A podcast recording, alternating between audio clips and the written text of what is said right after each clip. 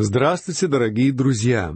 Сегодня мы завершим изучение двенадцатой главы книги Откровения.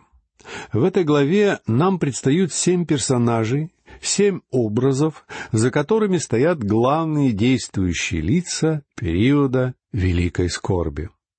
Первым действующим лицом этой главы является жена, облеченная в солнце, которая имела в чреве и кричала от боли и мук рождения. Эта женщина символизирует народ Израиля, а рожденное этой женщиной дитя, конечно же, олицетворяет Христа, который был сыном израильского народа. Муки и боль этой женщины — это страдания израильского народа. Мы прекрасно знаем, как Израиль страдал от сатанинского антисемитизма во все времена с самого момента рождения Христа и по настоящее время. А все потому, что сатана всегда знал, что Христос появится именно из среды этого народа. Еще одним действующим лицом этой главы является красный дракон, который вполне ясно отождествляется с фигурой сатаны. Невозможно ошибиться в истолковании личности этого существа, которое названо здесь великим драконом. Бог прекрасно знал, что немалое число проповедников будут утверждать, будто сатаны не существует. Поэтому он изображает для нас сатану так, что никто не сможет сослаться на неясность.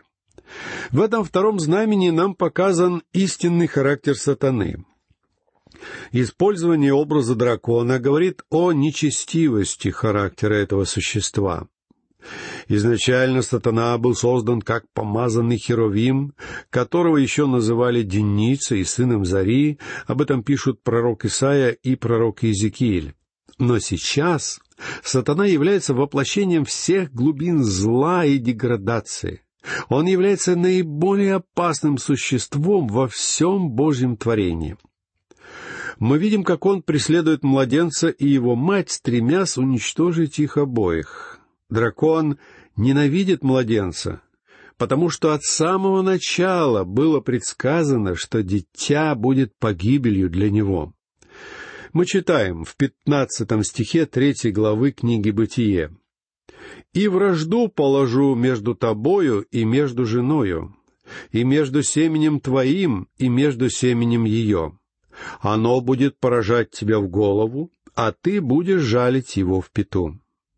Вот почему именно на Израиль обращена вся ярость сатаны в конце времен.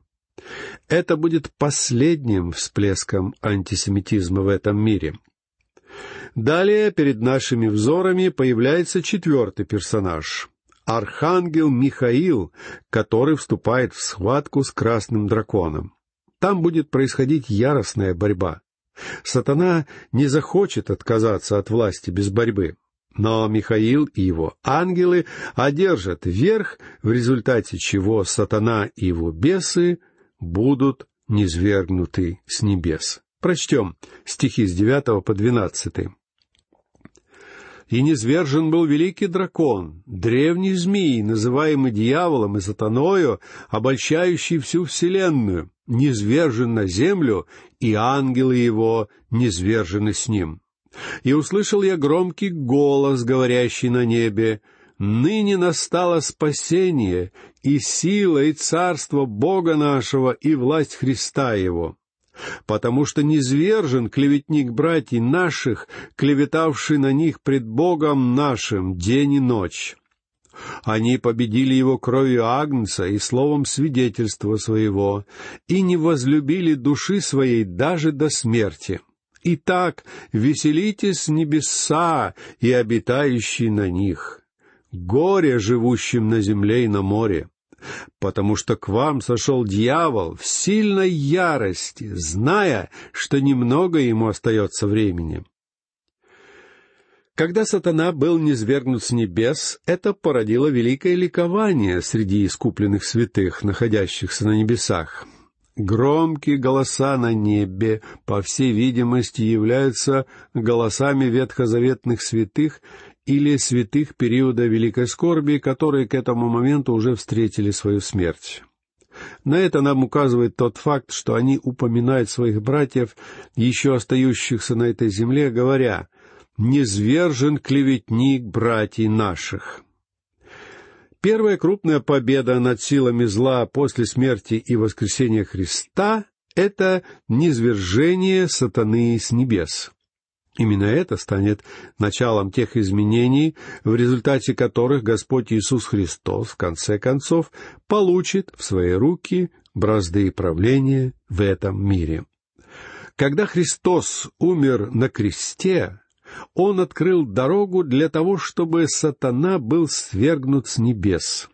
Послушайте, что говорится в послании к Колосинам в 14 стихе 2 главы мы читаем, что Иисус истребил учением бывшее о нас рукописание, которое было против нас, и Он взял его от среды и пригвоздил ко кресту. Господь Иисус своей смертью дал людям возможность обретать спасение. Христос полностью рассчитался за все, и Бог простил нам долги наших грехов, пригвоздив эти грехи ко кресту Иисуса.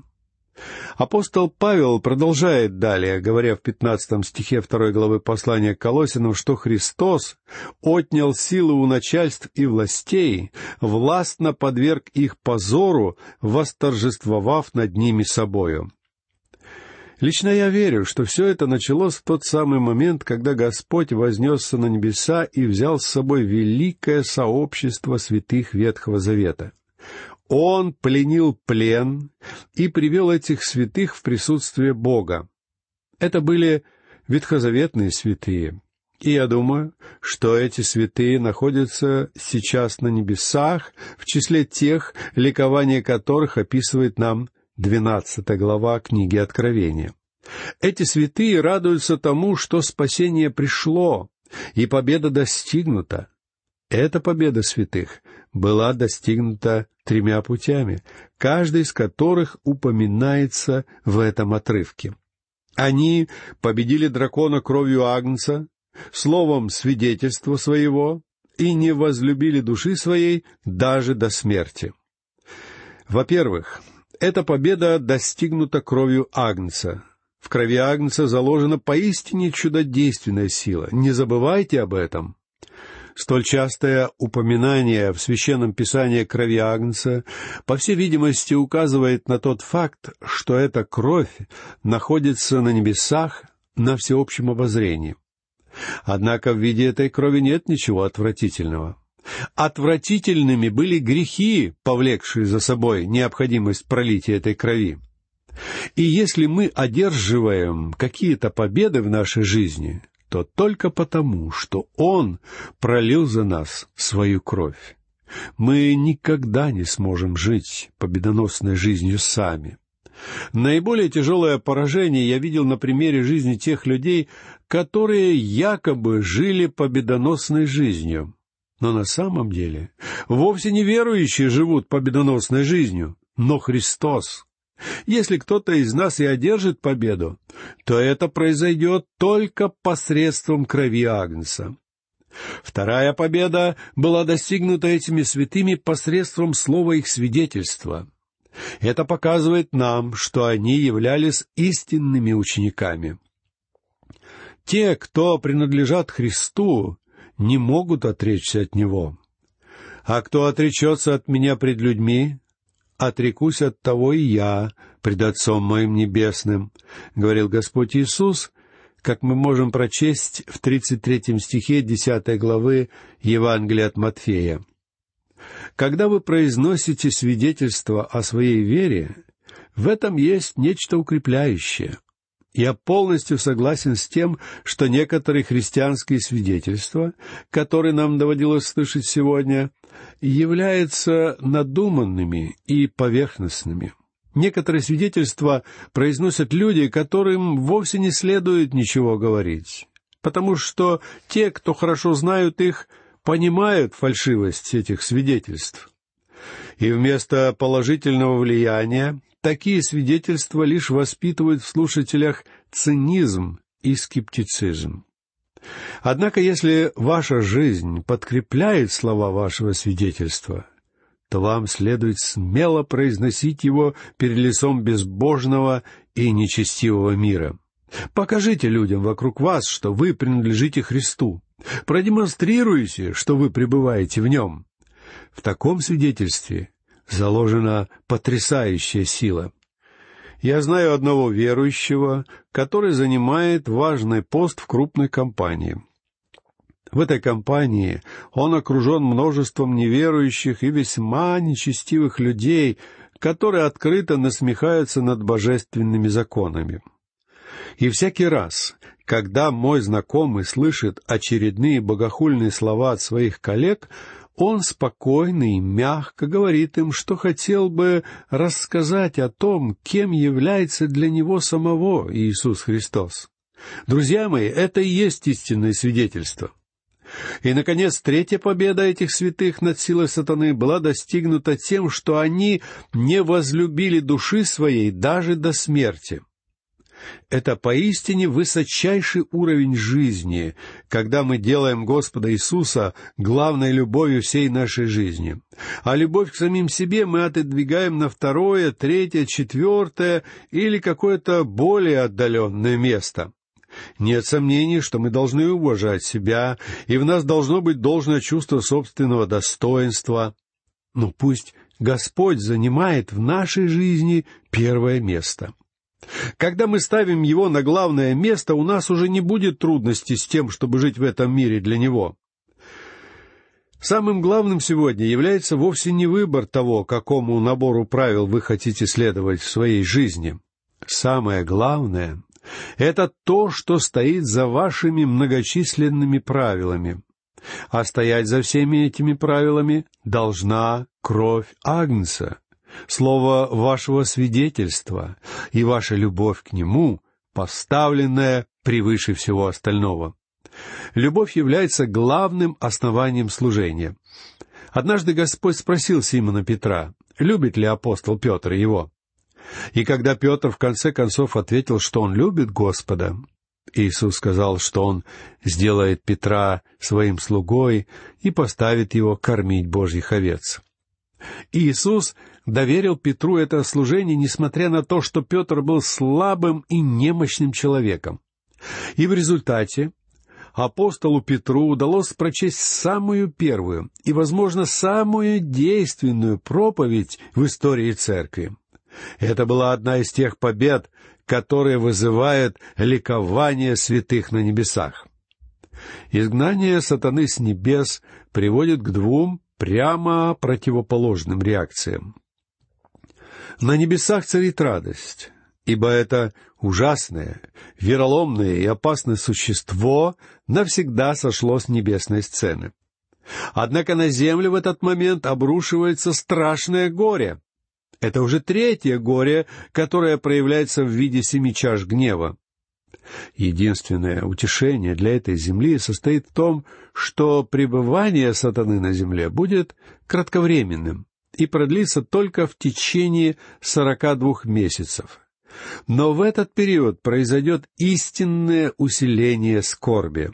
Прочтем тринадцатый и четырнадцатый стихи. Когда же дракон увидел, что низвержен на землю, начал преследовать жену, которая родила младенца мужеского пола. И даны были жене два крыла большого орла, чтобы она летела в пустыню, в свое место от лица змея, и там питалась в продолжении времени, времен и полвремени. Это будет последняя волна антисемитизма, которая прокатится по всей планете. Однако эта волна нечестивого насилия будет самой худшей потому что сатана уже не свергнут на землю, и он знает, что его время весьма коротко.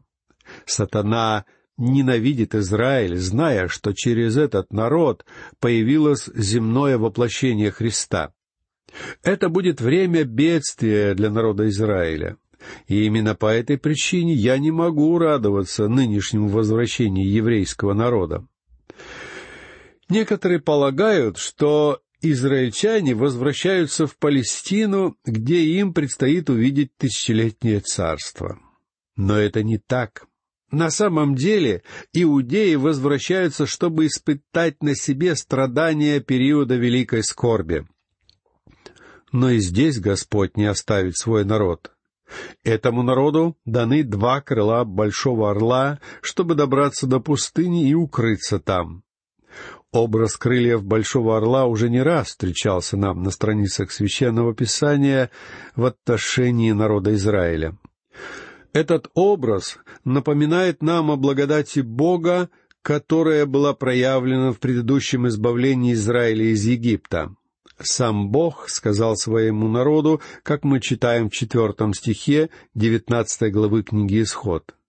«Вы видели, что я сделал египтянам, и как я носил вас как бы на орлиных крыльях и принес вас к себе». Евреи сумели выйти из Египта не благодаря своим собственным усилиям или способностям. Они вышли из египетского рабства, потому что их вывел сам Бог. И крылья орла стали для них символом этого избавления. Здесь, в период Великой Скорби, дети Израиля также не способны избавить самих себя от смертельной опасности. Однако Бог избавит их от опасности по своей благодати, подняв их как на крыльях орла. Сказано, что Он перенесет их в пустыню. Писание не сообщает, что именно за место имеется в виду. Некоторые исследователи предполагают, что это будет город под названием Петра, который вырублен в монолитной скале. Есть множество других версий, как правило, маловероятных или труднодоказуемых. Некоторые говорят, что пустыни названы другие народы этого мира, что подразумевает еще одно рассеяние Израиля по миру. Но лично я считаю, что имеется в виду реальная пустыня. В Евангелии от Матфея, в шестнадцатом стихе двадцать четвертой главы, мы находим слова Господа, что при наступлении страданий периода скорби иудеи должны искать себе убежище в горах. Имелись в виду реальные горы иудейской пустыни. Так что я думаю, что это будет реальная пустыня. Может быть, даже те же самые места, где дети Израиля провели вместе с Моисеем сорок лет. Однако в этот раз им потребуется скрываться только сорок два месяца. Но самое главное состоит в том, что по своей благодати Бог даст им укрытие и пропитание.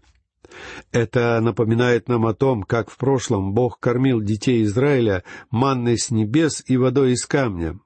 Он будет кормить их вновь, и, возможно, точно таким же образом. Однако змей тоже не пожелает сдаться. Мы читаем в пятнадцатом и шестнадцатом стихах. «И пустил змей из пасти своей вслед жены воду, как реку, дабы увлечь ее рекою. Но земля помогла жене, и разверзла земля уста свои, и поглотила реку, которую пустил дракон из пасти своей. Если я прав, и пустыня, где предстоит скрываться Израилю, является реальной пустыней, то и вода также должна быть реальной. Но здесь Бог не оставляет свой народ. Он уже избавляет Израиль от гибели в водах. Это случалось два раза. У Черного моря в начале их шествия по пустыне, а затем у реки Иордан в конце их странствования. Также этот образ полноводной реки может относиться к неприятельским войскам, надвигающимся на израильтян, как потоп. Подобное использование данного образа мы находим у пророка Исаии в седьмом и восьмом стихах восьмой главы.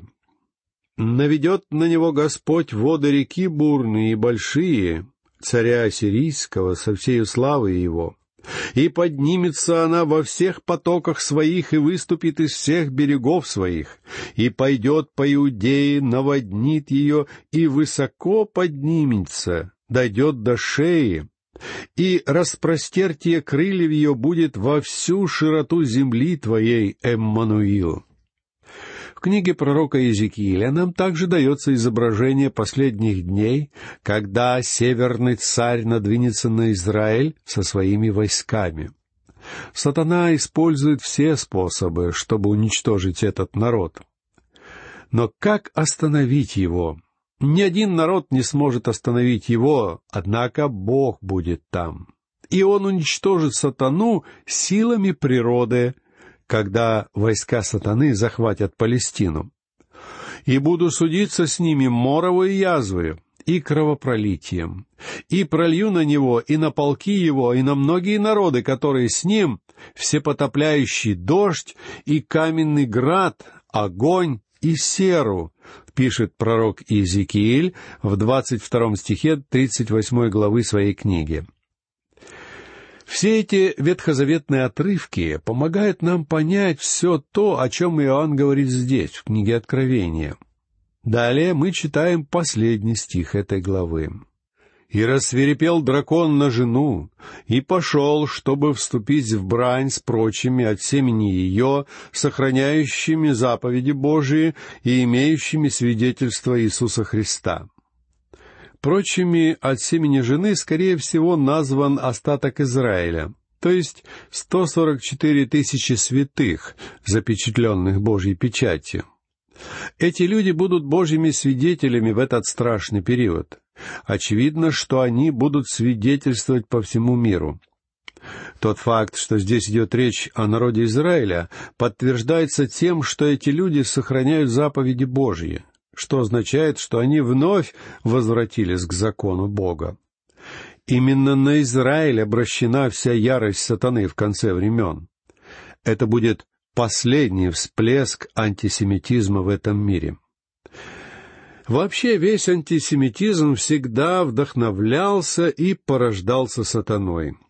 И его кульминацией будет окончательная попытка сатаны уничтожить народ Израиля — начиная от египетского рабства, а также через зверство царя Ирода, геноцид Гитлера и события Великой Скорби, сатана осуществляет свои нападки на народ Израиля. И все это из-за того младенца, который происходит из среды этого народа, то есть из-за Иисуса Христа, Изучая двенадцатую главу, мы познакомились с несколькими персонажами, которые будут играть ведущую роль в той окончательной битве света и тьмы, что предстоит миру в конце времен при наступлении периода великой скорби. В следующей главе мы увидим еще несколько новых персонажей, но об этом мы будем говорить в наших следующих лекциях. А сегодня мы попрощаемся. Всего вам доброго, дорогие друзья.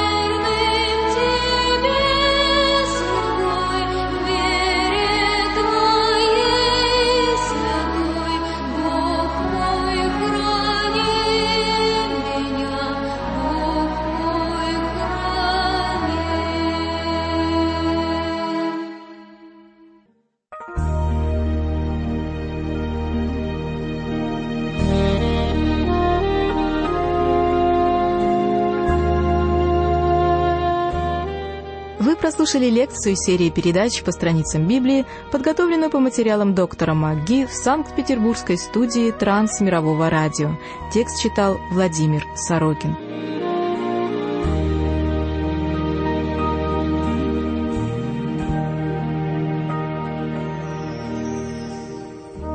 Дорогие друзья, если у вас возникли вопросы или вы хотите узнать, как объяснить трудные места из Библии, пишите нам. Наш адрес 194-214, Санкт-Петербург, абонентский ящик 39, Трансмировое радио. Вы также можете слушать передачу по страницам Библии в интернете по адресу ttb.twr.org slash russian